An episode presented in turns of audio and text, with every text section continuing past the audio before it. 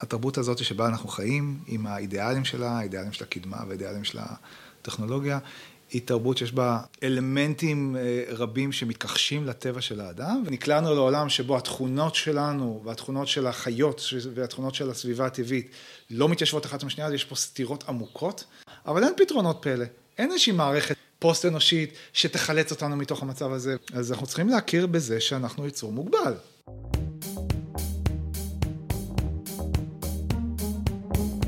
המצב הפוסט-אנושי, פודקאסט על טכנולוגיה, תרבות ורוח, עם דוקטור כרמל וייסמן.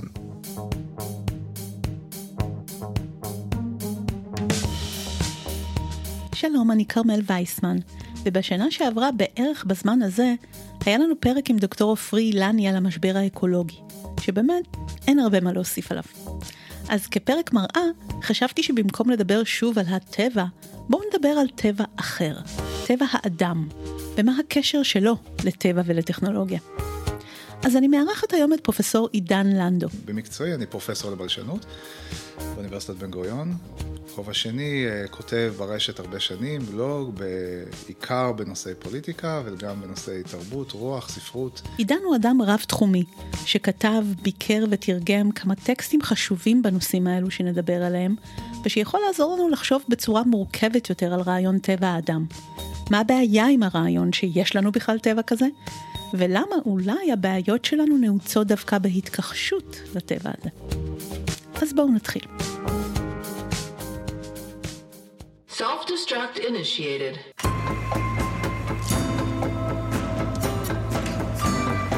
השאלה מהו טבע האדם היא שאלת יסוד שהעסיקה אותנו מאז ומעולם. בחלק מהדתות יש למשל הנחה שטבע האדם הוא טוב, כי אנחנו ניצוץ אלוהי, או פיסת תודעה טהורה וטובה ואוהבת שפשוט מתכסה בדברים פחות טובים בעולם הזה, שאותם אנחנו צריכים לנער. אבל גם בתנ"ך שלנו יש רגע שבו אלוהים דווקא מציע שיצר לב האדם רע מנעוריו, אפילו שהוא נברא בצלם. בהיסטוריה של הפילוסופיה הוצאו שלוש גישות עיקריות לטבע האדם. הראשונה היא גישת הפרא האציל של ז'אן ז'אק רוסו, שהיא מאוד דומה לגישה הדתית הזאת שהזכרתי. שאדם בעצם נולד טוב ותמים, ואז החברה האנושית פשוט משחיתה אותו. השנייה היא גישת הלוח החלק של ג'ון לוק, שלעומתה טוענת שאנחנו נולדים טבולה ראסה, ממש בלי כלום. אין שום נתון מולד, אין לנו שום צורך טבעי, ולכן החברה יכולה לעצב אותנו בכל צורה שתבחר. הגישה השלישית היא הגישה של דקארט, שמכונה הרוח במכונה. זאת גישה מכניסטית שרואה בגוף המתכלה שלנו מכונה לכל דבר, בעוד שבמוח שלנו שוכנת נשמה נצחית טהורה שמובילה את המכונה הזאת. אבל במאה ה-19 השאלה מהו טבע האדם השתנתה להאם יש בכלל דבר כזה טבע לאדם. ניטשה היה הראשון שהציע שאין לאדם טבע מטאפיזי כלשהו, ויש רק את הרצון לעוצמה. זה בא יחד עם אין מהות שקודמת לקיום ואין שום אמת אובייקטיבית. ואת מה שניטשה התחיל המשיכה הפילוסופיה הפוסט-מודרניסטית במאה ה-20, ובייחוד מישל פוקו, שכל המוטיבציה לעבודה שלו נבעה מההתנגדות שלו לטבע האדם. פוקו חשב שהרעיון הזה שלאדם יש מהות ותכלית כלשהי לממש, הוא רעיון מאוד מסוכן. כי זה עלול לשמש תירוץ לכפייה עלינו, שנחיה באופן שיממש את מה שמישהו החליט שהוא הטבע שלנו. כל החצי הראשון של המאה ה-20 היה משוקע בגזענות ביולוגית שהשפיעה על המון המון אידיאולוגיות, לא רק על הנאצים, גם כל, כל תפיסת הגזע בעצם האירופית, עוד לפני הנאצים, הדם והגזע והתכונות המולדות. ראינו לאן כל זה הוביל, ואז היה איזושהי, במדעי החברה, התפכחות מאוד מאוד חריפה מזה, טיסה לצד השני, הכל פתוח, אין שום דבר מולד, הכל נתון לעיצוב של הסביבה. אז לדעתו של פוקו, כל תפיסה על טבע האדם היא תפיסה מומצאת, היסטורית, היא נוצרה במסגרת יחסי כוח מסוימים בזמן מסוים, והמשמעות היא שאין שום דבר אוניברסלי, טבעי או ביולוגי בסיפור הזה, הכל בעצם שיח. היה לפוקו ויכוח מפורסם מאוד עם הבלשן נועם חומסקי, והוויכוח הזה אפילו פורסם כספר. אבל רגע, למה דווקא חומסקי?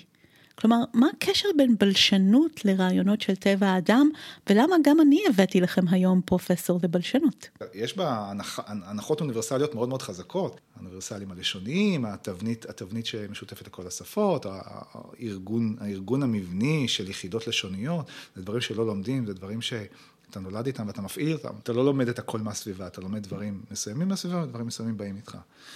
לי אין, כהומניסט אין לי שום בעיה עם ההנחה הזאת, ואני חושב שלאף אחד לא צריכה להיות בעיה עם ההנחה הזאת, אבל בגלל הרתיעה כל כך חזקה של מדעי החברה מהנחות אה, של מולדות, קשה מאוד להנחיל את זה.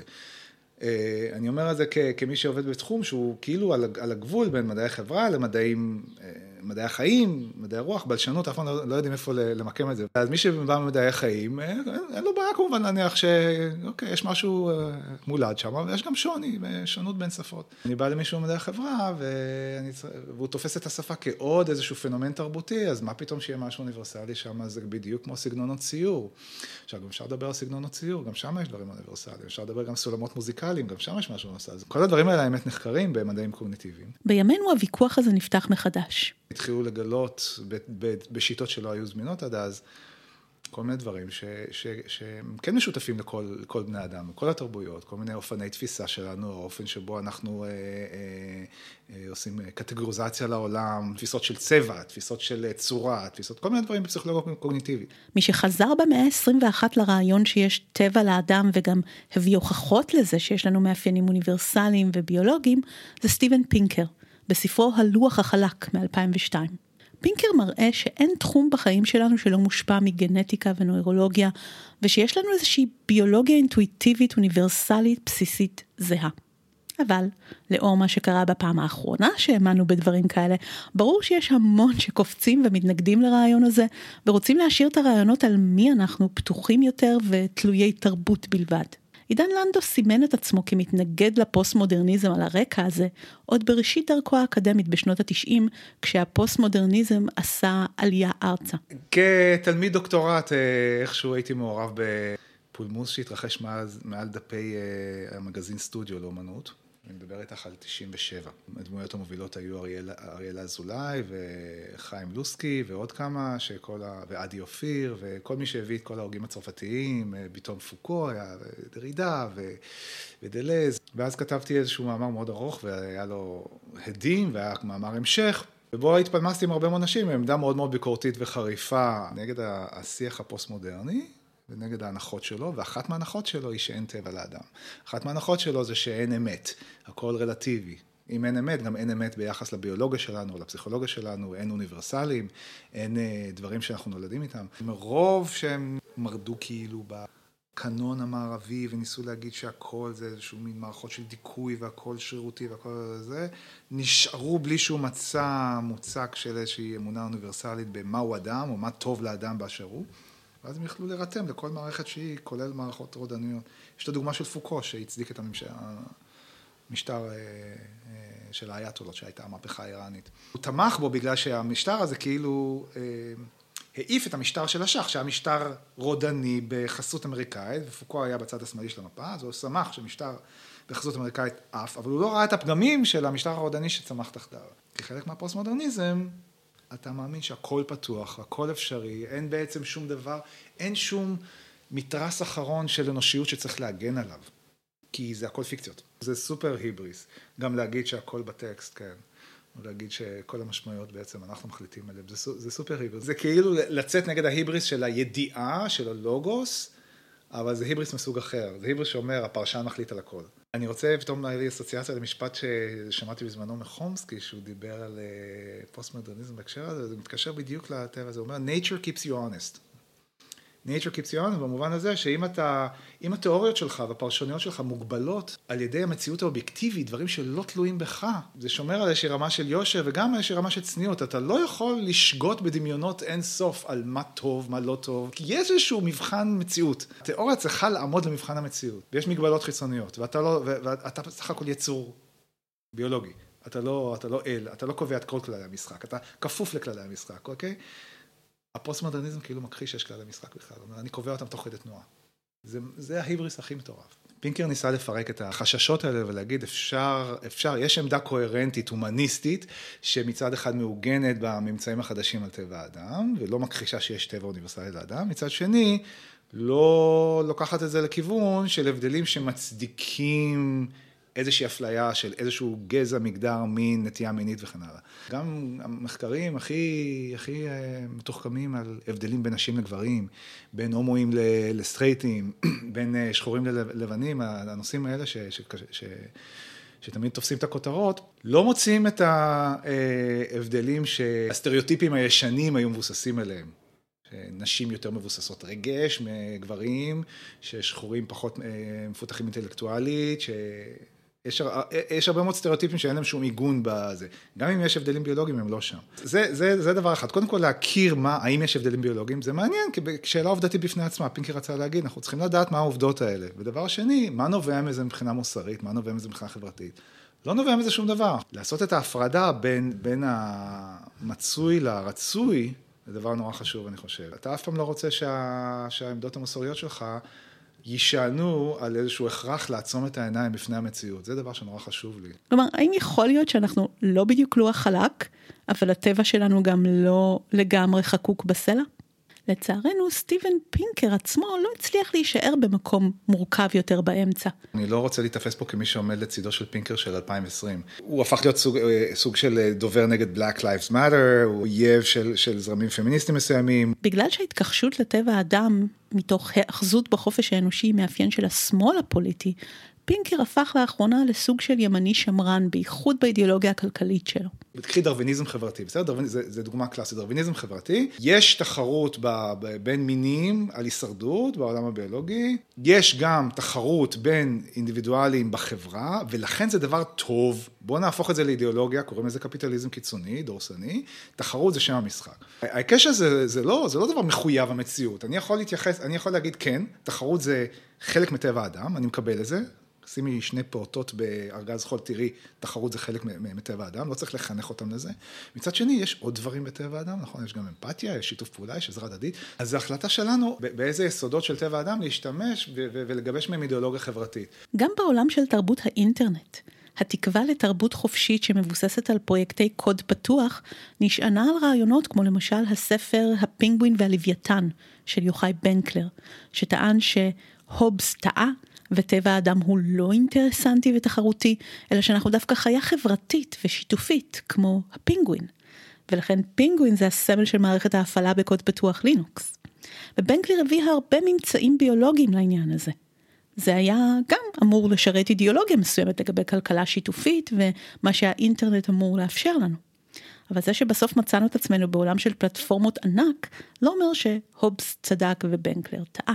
כולם צודקים פה, אבל אי אפשר לדבר על התפיסות האלה במנותק מהמציאות. אנחנו חיים בעולם פוסט-קפיטליסטי, אנחנו חיים בעולם שבנוי על כל מה שקולוניאליזם עשה, על הריטוש של העולם השלישי, על ההון העצום שנצבר בעולם הראשון, ובתוך העולם הראשון בידי אוליגרכיות, אוקיי? זה המציאות שלתוכה התיאוריות האלה אה, מוזרמות. אז אה, טוב ויפה להגיד שאנחנו משתפי פעולה, אבל אם יש לך חברה כמו שברון, ואם יש לך אה, תאגיד אה, אה, כמו טבע, והם סוחטים את כל הלקוחות שלהם, בין אם זה צרכני אנרגיה ובין אם זה צרכני תרופות, בצורה לגמרי לגמרי חזירית, ועל הדרך מתים הרבה, ו- ונהרות מזוהמים, ואנשים מתים כי אין להם כסף לתרופות וכל זה, אז זה לא משנה התיאוריות שאנחנו משחקים איתן פה בחדר סמינרים שלנו. מה שחשוב זה שיש עולם שהוא כבר בנוי על אי שוויון נורא נורא קיצוני. התיאוריות האלה כן יכולות להזין נישואים חברתיים אלטרנטיביים. אני, הבעיה שלי עם, אה, עם, עם תפיסות חברתיות או אידיאולוגיות, מכל כיוון שהוא, שלא לוקחות בחשבון את הצרכים, ובייחוד איפה אנחנו סובלים. לא לוקחות בחשבון אה, את הצורך האוניברסלי של כל חיה וכל אדם במחסה, ביחסים אינטימיים, במזון, ב, ב, ב, בחופש תנועתיות, חופש תנועה. אה, לא לכלוא אף אחד, כאילו הדברים האלה, זה, את יודעת, זה, זה נורא מינימלי, אני מתעניין בצד המוסרי. כל תפיסה חברתית, שאו, או, או, או שהיא מבוססת על תפיסה שגויה של זה, שאומרת, יש צרכים הפוכים, יש צורך בתחרותיות, יש צורך בניצחון, יש, אין, אין צורך בכלל בזיקות חברתיות, את יודעת, תאצ'ריזם אה, או, או ליברטריאניות מאוד מאוד קיצוניים, יניחו שזה בדיוק הטבע שלנו, שזה טבע תחרותי, חמדני, אגואיסטי וזה, אבל זה לא נכון גם לחיות, זו תפיסה מעוותת לגמרי, זה לא נכון לשום חברה אנושית שאנחנו מכירים. בשנה שעברה עידן פרסם בהוצאת אסיה תרגום לספר העץ של ג'ון פולס. הספרון הקצר הזה מציע שיש קשר בין טבע האדם לבין הקרבה שלנו לטבע. שיש בתוכנו איש ירוק פנימי, הוא קורא לזה. וכשאנחנו מתרחקים מהטבע החיצוני, אנחנו גם מתנכרים לאיש הפנימי הזה. עידן לנדו שותף לתפיסה הזאת שהצורך בטבע הוא חלק מטבע האדם. כל שבוע אני קורא כתבות שאנשים מקוננים, אי אפשר כבר לטייל בארץ.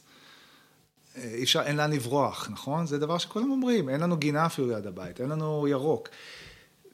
למה אתם צריכים את זה?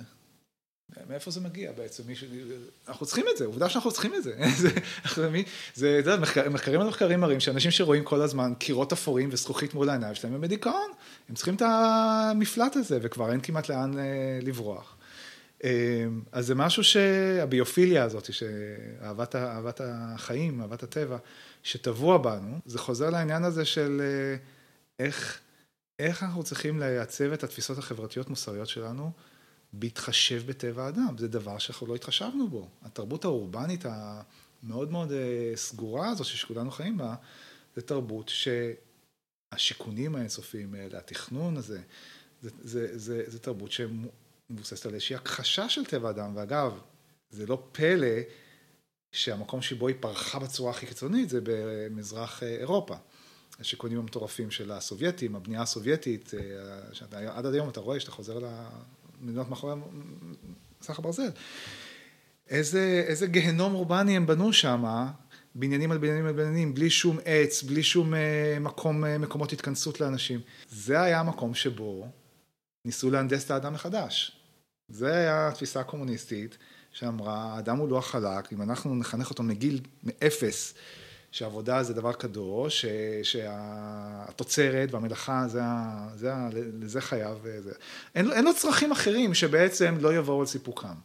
אנחנו רואים את זה גם בתרבות הקפיטליסטית, אה, ערים שמתוכננות לא נכון. אה, חיים שהולכים ומתרחקים אה, מן הטבע. מושג הטבע עצמו הוא מושג מאוד בעייתי וקשה להגדרה. יש לנו לרוב תפיסה רומנטית של טבע פראי בלי מעורבות יד אדם, אבל זאת הפרדה שהיא לא כך מעשית.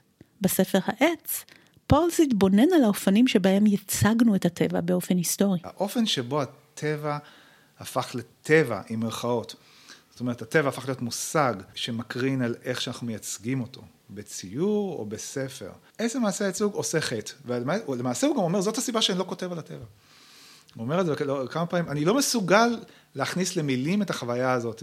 יש בזה משהו קצת, אה, אתה יודע, זה כאילו קדוש מדי, מצד אחד. מצד שני, אני כן מבין מה הוא אומר. הניסיון האנושי אה, לנסח במילים דברים שאי אפשר לנסח במילים, אורכו כאורך ימי השפה האנושית, נכון? תמיד, תמיד אנשי, תמיד יוצרים ניסו להתמודד עם זה, ותמיד הם איכשהו הצליחו. הוגה נוסף שעידן קרא בשנים האחרונות ותרגם חלקים מדבריו לבלוג שלו וחשב איתו, הוא הפילוסוף הבריטי ג'ון גריי, מחבר הספרים כלבי קש, שתיקת החיות, ולאחרונה הפילוסופיה של החתולים.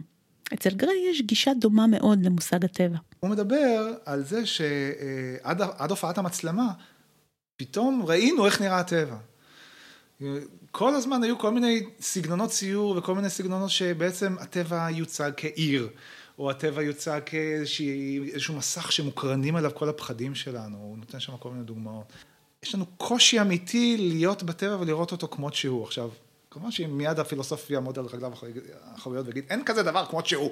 תמיד יש איזושהי... אה, נכון, אבל עדיין, עדיין, אפשר לבוא לאיזושהי חוויה אה, טבעית עם מה שפחות אה, פילטרים, עם מה שפחות ניסיונות לעצב אותה, להשתמש בה, ולא להפוך את זה מיידית לאיזשהו מוצר, לאיזשהו, איך הוא קורא לזה, העבריות. אנשים שנמצאים באיזשהו רגע של הווה, אבל כבר חווים את זה כעבר חתום, ארוז, ידוע, מובן, מפורש.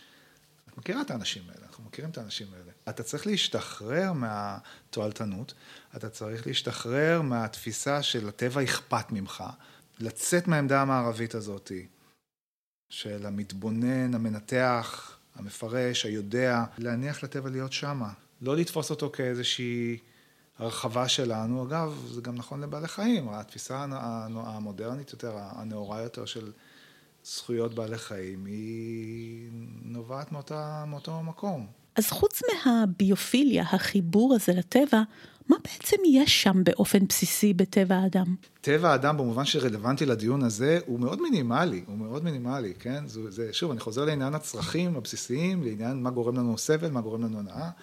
בואו נשמר את, ה, את השמורת טבע הזאתי, ועליה אפשר להלביש הרבה מאוד מודלים. שיתחשבו בה, שיכירו בה, שלא יכחישו אותה, את כל, הגו, את כל הגיוון שבה, גם את הצדדים האגואיסטיים וגם את הצדדים הסולידריים. שימו לב שבבסיס הביולוגי המינימלי הזה, אולי אין הבדל מהותי בין אדם לחיות אחרות. לגמרי. אה, פשוט זה, זה, זה יתבטא אצלם בפחות ממדים, כי, כי החיים שלהם פחות מורכבים, חיות פחות מורכבים. ככל שאתה, למרות שאת יודעת, יש גם חיות חברתיות שיש להם חיי חברה. וזה מה שהופך את הדיון שלנו מיד לפוסט אנושי.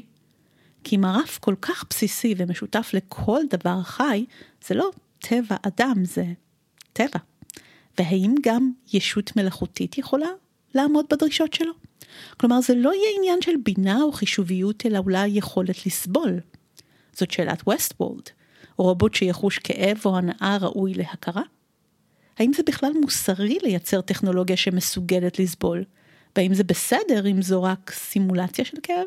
רק לעשות איזשהו ניסוי מעבדה, האם אני יכול ליצור משהו שחווה כאב, זה לא ניסוי מוסרי בעיניי. אני גם לא חושב שבני אדם נולדו עם יכולת לחוש כאב בתור שכזאת. אה, זה לא סתם שאנחנו יצורים שחשים כאב, הכאב מגן עלינו, הכאב אה, שומר עלינו מסכנות, כל מיני. כמובן שכשמגיעים עוד פעם לצידוקים האבולוציוניים האלה, אז, אז, אז, אז יש איזשהו לפעמים פער שקשה לסגור אותו בין מה היה מוצדק מבחינת האבולוציה ומה בפועל קורה. יש אנשים שסובלים כל החיים שלהם, למה זה טוב, כן? ברגע שהאבולוציה כבר... ציידה אותנו במכשור המוחי הזה לחוש כאב, הוא לפעמים יוצא משליטה. אה, אבל אנחנו, ברור לנו, עדיין ברור לנו למה בני אדם לא יכולים להיות בני אדם שלמים בלי, בלי יכולת לחוש כאב. זה לא, אי אפשר לדמיין, אי אפשר לדמיין שום יצור אה, ביולוגי מאיזושהי רמת מורכבות ואילך, שהוא לא יכול לחוש כאב, זה, זה משהו אינהרנטי לחיים.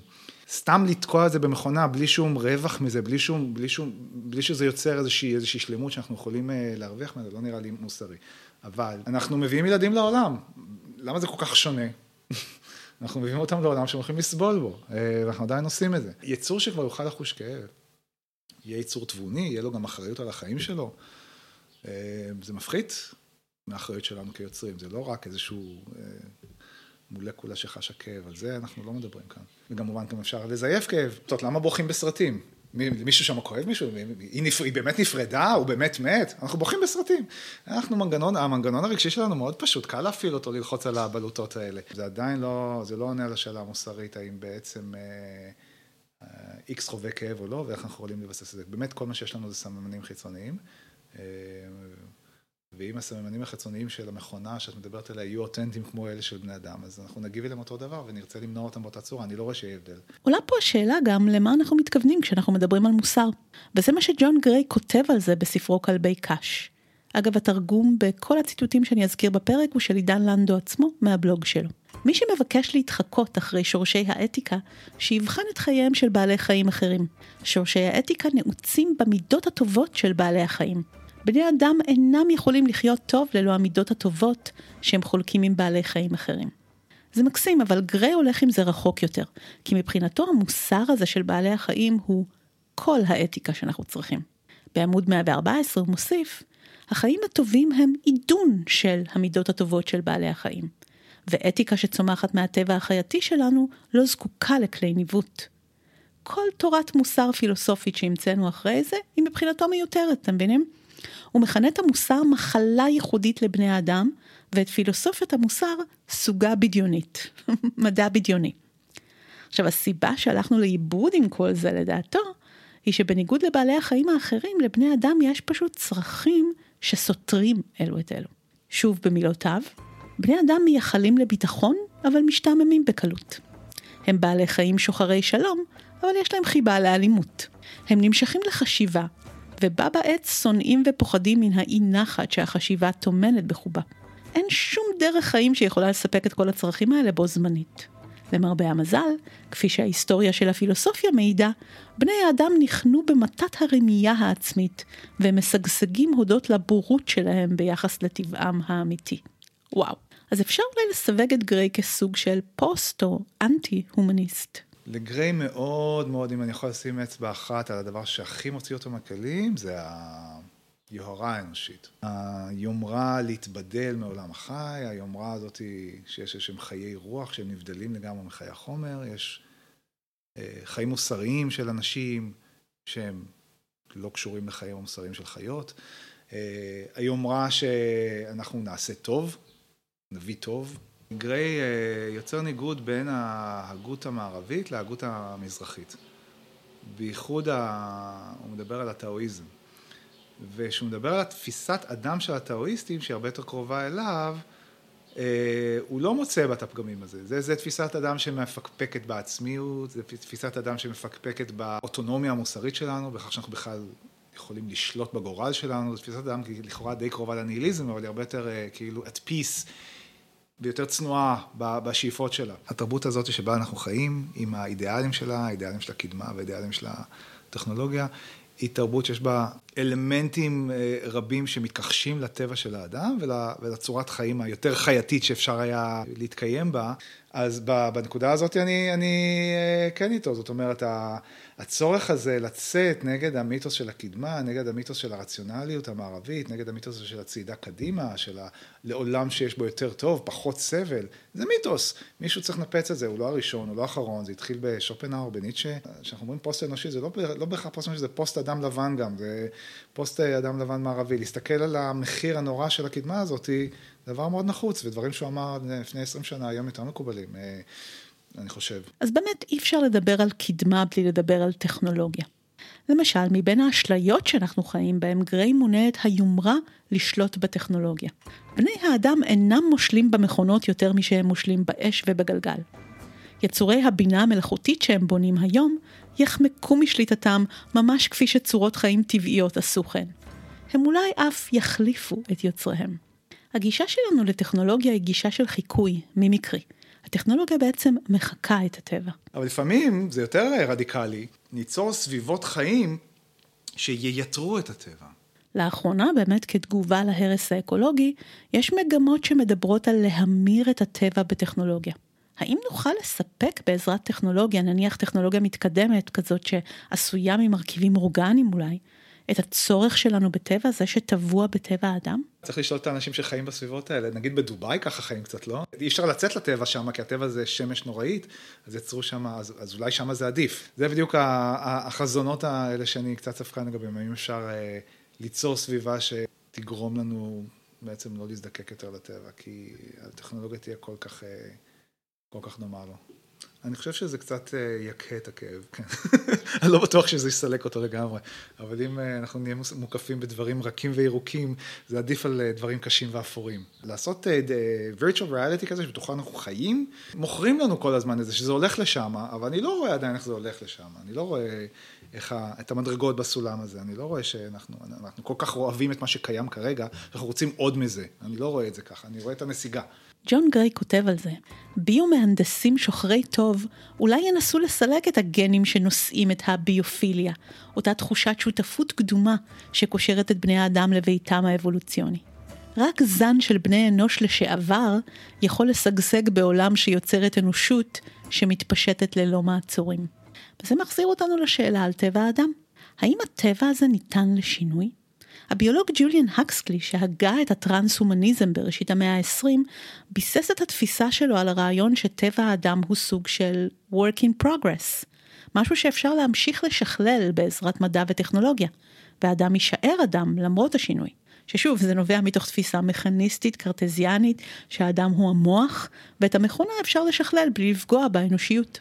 אז אם האדם הוא החיה הזאת שחיה באשליות, שלא באמת הצליחה לשנות את עולמה לטובה בעזרת תרבות וחינוך, או אפילו מדע, האם הצעד הבא המתבקש זה לא פשוט לשנות אותנו? ואולי אז נהיה מרוצים, מאושרים או טובים יותר? תרבות מסוימת מביאה אותך למצב של סבל נוראי. פתרון אחד זה לשנות את התרבות, פתרון שני, לשנות את אותך כיצור חווה, שלא תחווה סבל נוראי יותר בתרבות הזאת. אז מה יותר אבסורדי? נראה לי שהפתרון השני יותר אבסורדי, כי לעשות הנדסה גנטית של כל המין האנושי, מישהו באמת חושב שזה, שזה ריאלי? אה, המצב האנושי הוא טרגי, אנחנו יצור דפוק, נקלענו לעולם שבו התכונות שלנו והתכונות של החיות והתכונות של הסביבה הטבעית לא מתיישבות אחת עם השנייה, יש פה סתירות עמוקות. הסתירות האלה מגיעות לשיא חריפותן בתרבות המערב, אבל אין פתרונות פלא. אין איזושהי מערכת פוסט אנושית שתחלץ אותנו מתוך המצב הזה. אז אנחנו צריכים להכיר בזה שאנחנו יצור מוגבל. אני מעדיף, זה חלק מה, מהאישיות שלי, להיות במצב של אה, מבוכה וללא איזשהו מפתח חד משמעי למציאות, אבל עדיין מתוך הכרה ברורה של המציאות הזאת, מאשר להיות באיזשהו מצב של חיים בשקר מסוים, ואז יש לי פתרון נוח, שנראה לי נוח, אבל הוא הולך להיות עוד אחד מפתרונות השווא האלה. אחד הדברים החדשים והמעניינים בתפיסה של ג'ון גריי, היא שהוא ממקם את הפוסט-מודרניזם וגם את הזן הזה של הפוסט-טרנס אנושיות, כהמשך ישיר להיבריס של הנאורות, אפילו שכל הרעיון של תפיסות הפוסט האלו הוא ביקורת הנאורות והתנגדות להומניזם. מבחינתו, זה המשך. יש לזה יחס דו ערכי לניטשה, הוא אומר, מצד אחד כן, הביקורת שלו על הקדמה הוא מאוד מאוד מזדהה איתה, מצד שני היה בו היבריס עצום. ובאמת הרעיונות של ניטשה על העל אדם הזינו את המפעל הפוסט-אנושי. נראה שגריי בז לכל אמונה בעתיד טוב יותר, כל סוג של אופטימיות היא עבורו דת. הוא כותב על זה, הדת האמיתית היחידה שלנו היא אמונה קלושה בעתיד. אז מה בכל זאת הוא מציע לנו? המשפט שחותם את הספר כלבי קש הוא, בעלי חיים אחרים אינם זקוקים למטרה בחיים. החיה האנושית, בסתירה עצמית, אינה יכולה בלעדיה. האם לא נוכל לחשוב שתכלית החיים היא, בפשטות, לראות? שאלתי את עידן איך הוא מבין את הפועל הזה, לראות. מה, רק להתבונן בעולם? כי ראייה היא גם שיפוט, היא, היא החוש המרכזי שחידדנו על פני חושים אחרים באופן לא טבעי בגלל הכתב והספרים, לפי מרשל מקלואן למשל, אז מה זה אומר לראות? הוא מנגיד פה ראייה לפעולה. הטיעון שלו בנושא זה שכשהמין האנושי ניסה לפעול בעולם, כל פעם שהוא מנסה לפעול בעולם הוא עושה נזקים, גם לעולם וגם לעצמו. פשוט תשבו קצת ותפסיקו לנסות לפעול קצת. יש פה איזושהי הטפה לפסיביות, לסטואיות, הוא כן מנסה לשקם איזושהי הרמוניה אבודה בין האדם לעולם. ומה ששיבש את ההרמוניה הזאת זה הפעלתנות יתר שלה. אני חושב שאפשר להסתכל על זה ככה, בצורה של המלצה לחיים נכונים יותר. אני, איפה שהאי הסכמה, שלי איתו שם זה ש, ש, שיש, זה מגיע לפעמים לכדי ניהיליזם גמור שאומר, כל המאבקים שלך על צדק, אי צדק, הם מיותרים, כי ממילא הכל הבל הבלים כזה. ושוב, למי שנמצא מתחת למגף זה אף פעם לא הבל הבלים, זה נורא חשוב איך עכשיו החיים שלו יראו בחודש, חודשיים הקרובים, מהשנה הקרובה, ואין לו זמן לחכות לחזון אחרית הימים שלך. אז זה תמיד חשוב נראה לי. ואנחנו לא יכולים לשבת אחורה ורק להתבונן ולראות, אבל אני חושב שברמה גלובלית יותר, כן, כחברה, מה אנחנו, איפה אנחנו רוצים להשקיע את עצמנו, איפה אנחנו רוצים, איך אנחנו רואים את היחסים שלנו עם הסביבה הטבעית, עם בעלי חיים, המסר הזה הוא כן נכון. לסגת קצת מההיבריס של האדם, שיודע טוב, הכי טוב מכולם, מה טוב ל, ל, ל, לכדור הארץ הזה, ולנסות להיות קצת יותר כמו חיה. אני חושב שבזה... הרבה מסכימים איתו כיום. בספר מאוחר יותר של גריי, שתיקת החיות, הוא מציע רובד נוסף של פתרון כזה מהסוג הפסיבי, שתיקה. נסיגה מהשפה, שהיא אחד מסממני ייחודיות האנושית. הוא כותב, בעוד שעבור חיות אחרות שתיקה היא מצב מנוחה טבעי, עבור בני האדם שתיקה היא בריחה מהמולה פנימית. לפי שטבעה הפכפך ומסוכסך, החיה האנושית מחפשת בשתיקה מנוח מעצמה. בעוד שיצורים אחרים נהנים ממנה כזכות מלידה. בני אדם מבקשים שתיקה מפני שהם מבקשים להיגאל מעצמם. חיות אחרות מצויות בה מפני שאינן זקוקות לגאולה. התבונן פנימה ותמצא רק מילים ודימויים שמרכיבים אותך. אבל אם תתבונן מחוץ לעצמך, אל הציפורים והחיות והמקומות המשתנים תדיר שבהן הן מתקיימות, תשמע אולי משהו מעבר למילים. אפילו בני אדם יכולים למצוא שקט, אם יצליחו להביא את עצמם לשכוח את השקט שאותו הם מחפשים. תהיתי איך עידן כבלשן ואיש של שפה מתייחס למסר הזה. אני חושב שהוא מדבר על, על ניכור עצמי. יש איזושהי המולה פנימית, ואנחנו משתמשים בשפה כדי לברוח ממנה. הפתרון זה לא לפטפט את עצמנו לדעת, אלא לדעת לשתוק ולהרגיע את ההמולה הזאת. איך מרגיעים את זה? החיה פה היא סוג של אידיאל, להיות קצת פחות אנושיים. מה זה קצת פחות אנושי? להתרחק מהצורך לדבר. הרי אנחנו חיים, בייחוד בזמן הנוכחי, בעידן של פטפוט אינסופי, נכון? המילים מציפות אותנו מכל עבר, המון אנשים שאף פעם לא דיברו, היום כותבים באינטרנט, אנחנו מוקפים במילים, והרבה מאוד מהם חסרות משמעות, חסרות טעם, ועכשיו, מעבר לכל זה, כולנו כל הזמן מסתובבים עם איזושהי אה, מכונת דיבור בלתי נלאית בתוך הראש. אדם שעיסוקו הוא מילים, אדם שכותב ספרים, מאמרים, עומד מחוץ לעצמו ואומר די עם כל המילים האלה, אז, אז זה, זה דבר שאותי מושך. לדעת איפה הגבול של השפה, ולדעת מה כן אפשר להגיד במה לא, תמיד, תמיד למדוד את המילים כנגד המציאות, לדעת מתי הן עושות עבודה נאמנה, מתי לא, ומתי צריך להניח להם. אז כשהוא מדבר על המצבים האלה של השתיקה, זה מצבים שבהם באמת השפה רק מפריעה. או שהיא לא מצליחה לייצג, או שהיא משקרת. ובטח מרגוע היא לא מביאה. כל אחד מאיתנו יכול לעשות את הבדיקה העצמית הזאת. האם החמש דקות האחרונות שדיברתי היו חשובות לי או לעולם? האם מה שהקלטתי עכשיו היה נחוץ? דווקא מתוך כבוד יותר למילים, אפשר להשתמש בהם קצת יותר במשורה. באמת יש מצבים שבהם השפה היא המאפיין האנושי שאותו צריך להשיל מעלינו.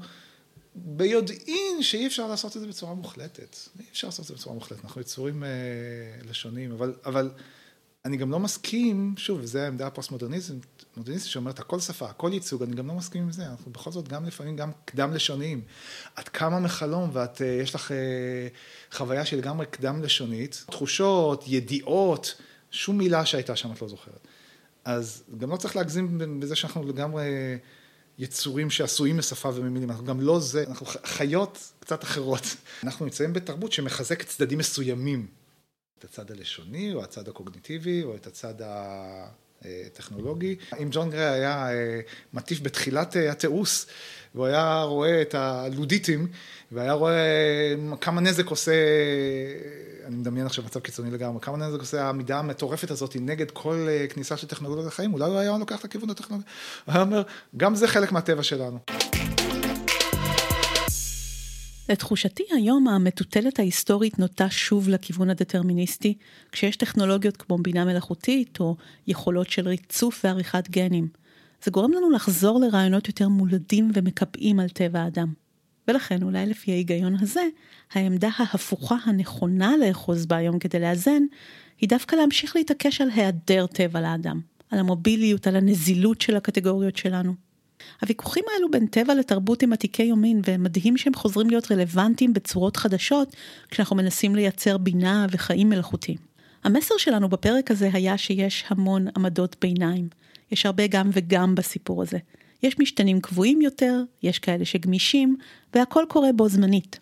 אבל אנחנו עדיין לא יודעים מספיק כדי להיסגר על איזו דינמיקה ספציפית או לתת לזה שמות עבורכם. למרות שיש כבר דברים כמו אפי גנטיקה למשל, שמציעים סוג של שילוב כזה. הוויכוח לגבי הפער שיש או אין בינינו לבין החיות נמצא בעיצומו. ויש למשל הוגים כמו ריימון טליס, שהגיבו לג'ון גריי באמצעות כתיבת ספר משלהם עם עמדה מנוגדת. בספר Aping Mankind של טליס, הוא חוזר ומאשר מדעית את מה שכן מיוחד באנושי, שזה, ספוילר, היכולת שלנו להתכוונות, לאינטנשיונליטי. אבל איך הוא תדעו שאין את זה לחיות? כמו הרבה דברים שחשבנו שאין להם וגילינו אחר כך שטעינו. אבל אם נסיים ברוחו של ג'ון גריי, די בהתחלה בעמוד 23 בכלבי קש גריי כותב, המדע נרתם להשקפה היהירה שלפיה בני האדם שונים לחלוטין משאר בעלי החיים ביכולתם להבין את העולם. בפועל, תרומתו החשובה ביותר עשויה להיות ההוכחה שהעולם אותו מתוכנתים בני אדם לתפוס הוא חזיון תעתועים. אז עד כאן להפעם. בשבוע הבא אני אעלה לעמוד הפודקאסט בפייסבוק ובאינסטגרם קטע וידאו גנוז מתוך השיחה עם עידן שלא נכנס לפרק, שבו סטינו לשיחה מעניינת על ההבדל בין טכנולוגיות של היום ופעם. בינתיים אני מזכירה לכן ולכם לתת לנו חמישה כוכבים באפל פודקאסט ו/או בספוטיפיי שיש לה מנגנון דירוג חדש. אני לא מבקשת את זה סתם, זה עוזר לאלגוריתמים שם להבין שצריך לחשוף את הפודקאסט לעוד קהלים, וזו דרך לתמוך בפודקאסט. אפשר כמובן גם להמליץ עליו לחברים. אז נשתמע בקרוב בפרק הבא.